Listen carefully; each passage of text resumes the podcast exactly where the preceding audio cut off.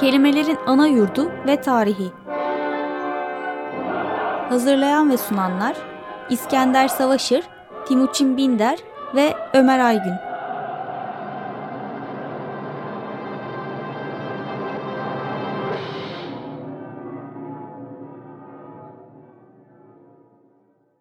İyi akşamlar.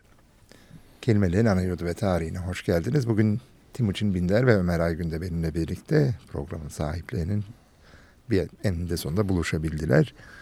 Ve bugün aslında konuşacağımız kelime bir anlamıyla bu program fikrinin tetikleyen kelime diye düşünebiliriz. Ben bundan epey bir süre önce, bir yıldan fazla bir zaman önce çeşitli tartışmalarımız sırasında Aralık Derneği'nde hepimizin paylaştığı bir kanaat üzerine düşünüyordum. Yani kelimeleri kullanışlarından, işlevlerinden falan hareketle kavramak gibi bir 20. yüzyıl düşüncesinde çok rağbet gören bir fikir etrafında dolaşıyorduk. Peki yani kelimeler ne işe yarar derken peki yaramak ne işe yarar?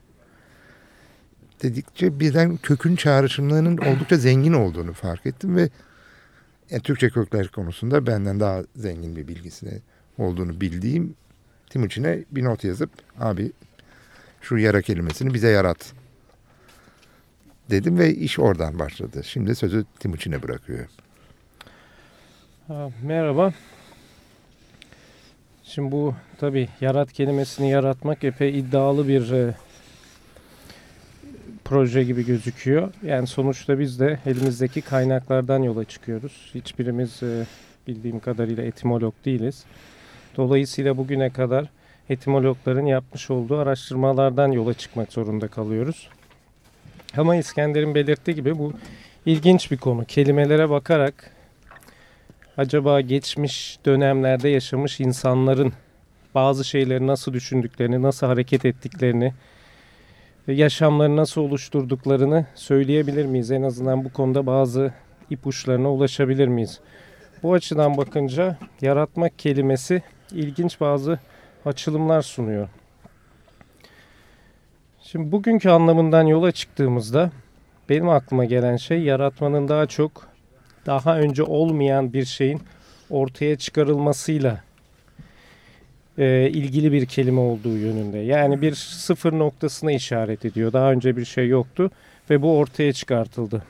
Ama geriye dönüp baktığımızda yaratmak sözcüğünün daha farklı bir anlamının olduğunu görüyoruz ve üstelik bu ortaya yeni bir şey çıkartma anlamının pek de olmadığı sonucuna varmamızı gerektirecek bazı ipuçları da beliriyor. Şimdi şöyle diyebiliriz. Yaratmak kelimesine baktığımızda kökün yarat olduğunu görüyoruz. Yarat kökü de yaradan geliyor.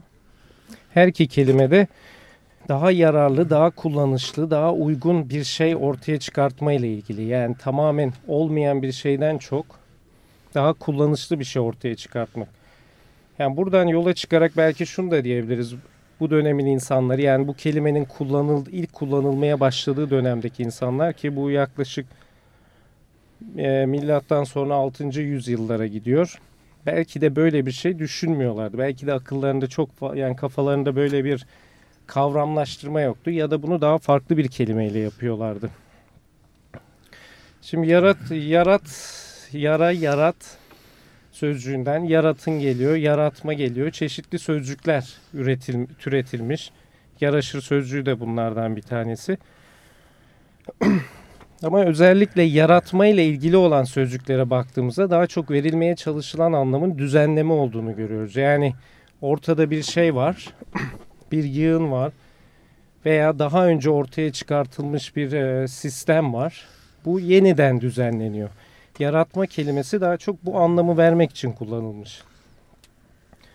Bu arada yaratma kelimesinin her zaman yalnız kullanılmadığını da görüyoruz. Bir de yanında e, bazen itmek ya da it olarak telaffuz edilen doğrusu et olan bir sözcük daha var. O da bizim bugün kullandığımız etmek sözcüğü. Etmek de aynı anlama gelmiş ilk başlarda. Düzenlemek, yeniden örgütlemek. Mesela e, Göktürk dönemine ait bir konuşmada bir e, durumda az bodun etip yaratıp demek az boylarını örgütlemek, düzenlemek anlamına geliyor. E peki bu iki kelime niye bir arada var oluyorlardı? Yani ikisi de sonuçta düzenlemek anlamına geliyorsa neden iki kelime kullanmışlar? Şimdi bu konuda tabii kesin bir şey söylemek zor. Ama elimizdeki kaynaklara baktığımızda sadece yaratmak ya da yarat sözcüğünün bir şey e, kullanışlı bir şey düzenlemekle ilişkilendirildiğini görüyoruz. Yani etmekte daha kullanışlı yapmak gibi ince bir farklılık yok. Bu farklılığı yaratta görüyoruz. Sonuçta ikisi de düzenlemek anlamına geliyor. Ama yaratmaktaki daha kullanışlı, daha uygun, daha işe yarar bir şeye dönüştürecek şekilde o şeyleri yeniden düzenlemek anlamına geliyor. Şimdi muhtemelen böyle bir farklılığa işaret etme ihtiyacı hissettiler ve bu sözcük daha çok bu yüzden ötürü ortaya çıktı. Yalnız burada başka bir sözcük daha ilgimi çekti. Bu sözcükleri yani bu sözcüklerin arasında dolaşırken o da yar sözcüğü. Yar sözcüğüyle e, yaratmanın kökü olan yara arasında etimolojik bir bağlantı olup olmadığını bilmiyoruz. Böyle bir bağlantı olduğunu ileri sürmemizi sağlayacak işaretler, ipuçları en azından elimizdeki kaynaklarda gözükmüyor. Ama arada bir kavramsal ilişkiden bahsetmek mümkün gibi. Yani nasıl oluyor bu? Ya en azından kelimeler birbirine benziyor ama birbirlerine benzediler diye aynı kökten geldiklerini iddia edemeyiz tabii ki. Fakat e, dikkatli bir şekilde baktığımızda yar kelimesinin de sonuçta daha kullanışlı bir şey yaratmakla ilişkili olduğunu görüyoruz. Şimdi bizim yar kelimesinden anladığımız genellikle bir şeyi yarmak. Ve bugün sadece ne bileyim bir e, e, odun parçasını yarmak şeklinde kullanıyoruz genelde. Ya da argoda yarma gibi sözcükler de olabiliyor. Ama daha eski dönemlere baktığımızda yarmak daha çok bölmek ve ayırmakla ilgili. Ve bu bölmek, ayırmak illaki olumsuz bir şekilde anlaşılmak zorunda değil. Yani bir şeyi daha işe yarar hale getirmek için e, ayırmaktan, bölmekten bahsediyorlar. Örneğin yargı kelimesi il, güzel bir örnek bunu anlatmak için. Bizim bugün bildiğimiz yargı kelimesi eski söyleniş şekliyle yargı, yarmaktan geliyor. Yani bir şeyleri yararak daha anlaşılır şekle dönüştürmek. Yani burada gördüğümüz gibi yarmak kelimesi yani yarmak kelimesinden başka şeyler de türetilmiş. Örneğin yarış kelimesi de yarmaktan geliyor. Gene yarışın bir anlamı bizim bildiğimiz yarış. Ama diğer anlamı mülkü bölmek. Yani eldeki varlıkları bölmek. Gene yarış kelimesine baktığımızda yani yarışın sonuçta e, belli bir statü daha doğrusu statü kazanılmasıyla ilgili bir şey olduğunu düşünecek olursak aslında burada da e, bir bölmeden ayırmadan bahsediyoruz. Yani öyle bir ayırma ki sonuçta bir tarafın e, statüsünü diğerinden daha fazla yükseltiyor. Yani yarış dediğimiz şeye aslında değerli bir şeyleri elde etmek olarak bakmamızda yarar var. Şimdi tabii böyle olunca bu kelimelerin hepsini birbirleriyle ilişkilendirmek mümkün gözüküyor. Tabi bu arada bir de bu dönemi düşünmekte yarar var. Yani burada Orta Asya, Bozkır dünyasından bahsediyoruz. Bu konuştuğumuz insanlar daha doğrusu bu dili ilk kez konuşmuş insanlar Bozkır göçebeleri ve onların dünyasında bir şeyleri bölmek e, önemli bir e, uğraş, hedef.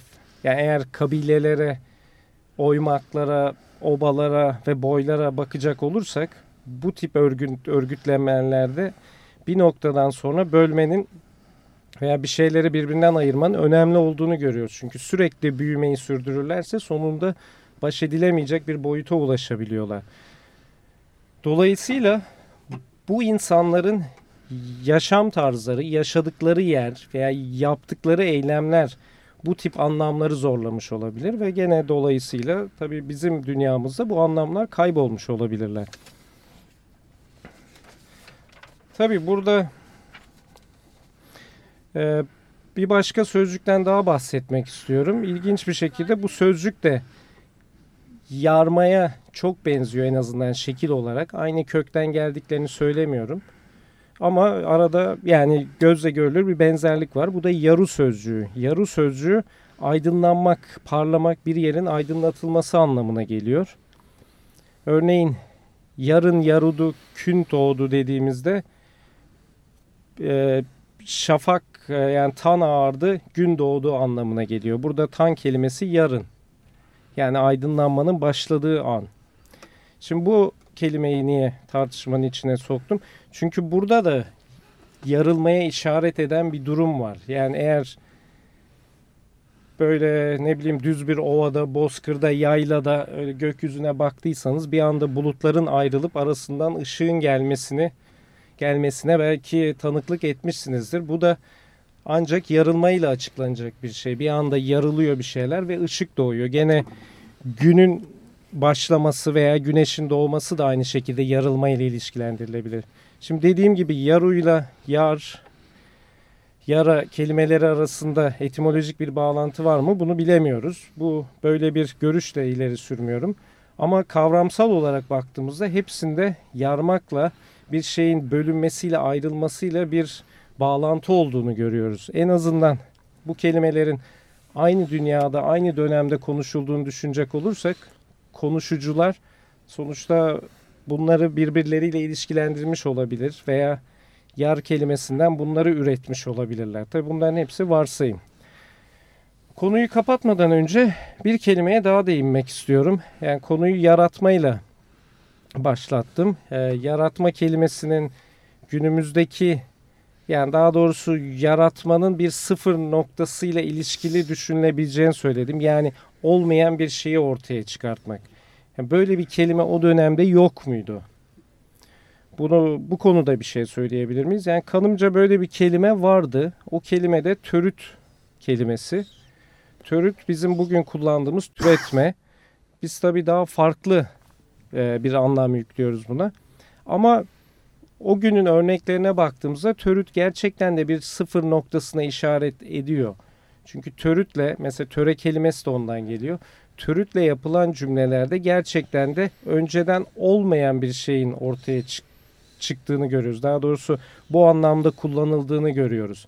Yani töre mesela öyle bir şey aslında. Yani töre bir şeylerin düzenlemesiyle ortaya çıkartılan bir şey değil. Özellikle Orhun yazıtlarına bakacak olursak orada başa geçen kanların hep kendi törelerini yaptıklarını görüyoruz. Yani pek bir düzenlemeden bahsetmiyorlar. Benim önceki atalarımın törelerini aldım da yerine kendi töremi yaptım şeklinde konuşmamışlar. Yani kanımca bu törüt kelimesi ve törüt kelimesinin zaten yaratma anlamında kullanıldığını da biliyoruz. Özellikle dini konularda da kullanılmış. Dolayısıyla e, bence törüt kelimesi bizim yaratmamıza karşılık geliyor. Ve o dönemin yaratması bizim bugünkü türetmemize karşılık geliyor.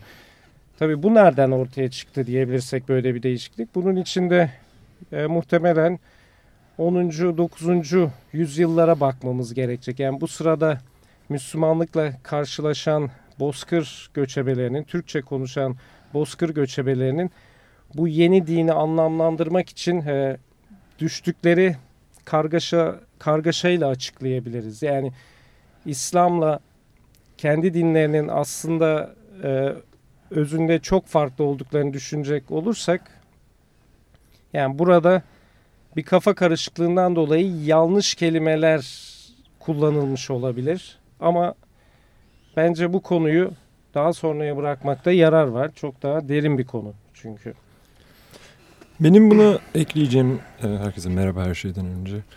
E, benim buna ekleyeceğim e, ufak tefek bir iki not olabilir zaten çok vaktimizde kalmadı. Bunlar da Timuçin'in yaptığı kavramsal bağlantılandırmanın benzer örneklerinin ve batı dillerinde yani Türkçe'nin aynı kökten gelmeyen dillerde de karşımıza çıkması. Yani orada da bizim karşımıza çıkan şey yargı fikriyle, karar fikriyle ya da düzenleme fikriyle kesme fikri ve yarma fikri arasındaki bağlantı hemen bir iki örnek verip lafı bağlayayım e, isterseniz. E, bir tanesi e, Yunanca krinein. Krinein bir anlamda ayırmak, koparmak demek ama kriz sözcüğü karar anlamına geliyor. Peki ben hep bu bir müzikle birlikte yapacağız. Bunu siz yoktunuz ilk programda kelimelerin ve dilin aslında bir tür müzikal temel üzerine yükseldiği konusunda iri bir iddiada koştum. Bu kararımızı desteklemek için. İkinizin de üzerinde durmadığı ve umarım önümüzdeki haftalarda devam edeceğimiz bir şey var. Yani geçti tabii arada ama yara yani tenimizde açılan yara, yaralı olmak. O yüzden müzik olarak aslında 6 ay boyunca hiç durmadan konuşabileceğimiz bir başrolünde bir yara olan bir opera dinletmek istedim. Buna tekrar tekrar döneriz. Wagner'in Parsifal Operası. Yani bütün hikaye bir yaranın varlığı niye orada olduğu ve niye onarılabileceği, onarılabilir, onarılamayacağı üzerinedir.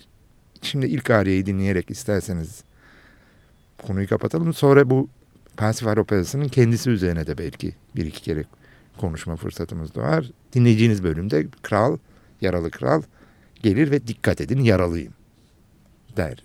Evet o ariyeyi dinleyerek haftaya yine yaralar üzerine, yararlar üzerine konuşmaya devam etmek üzere. Hoşçakalın.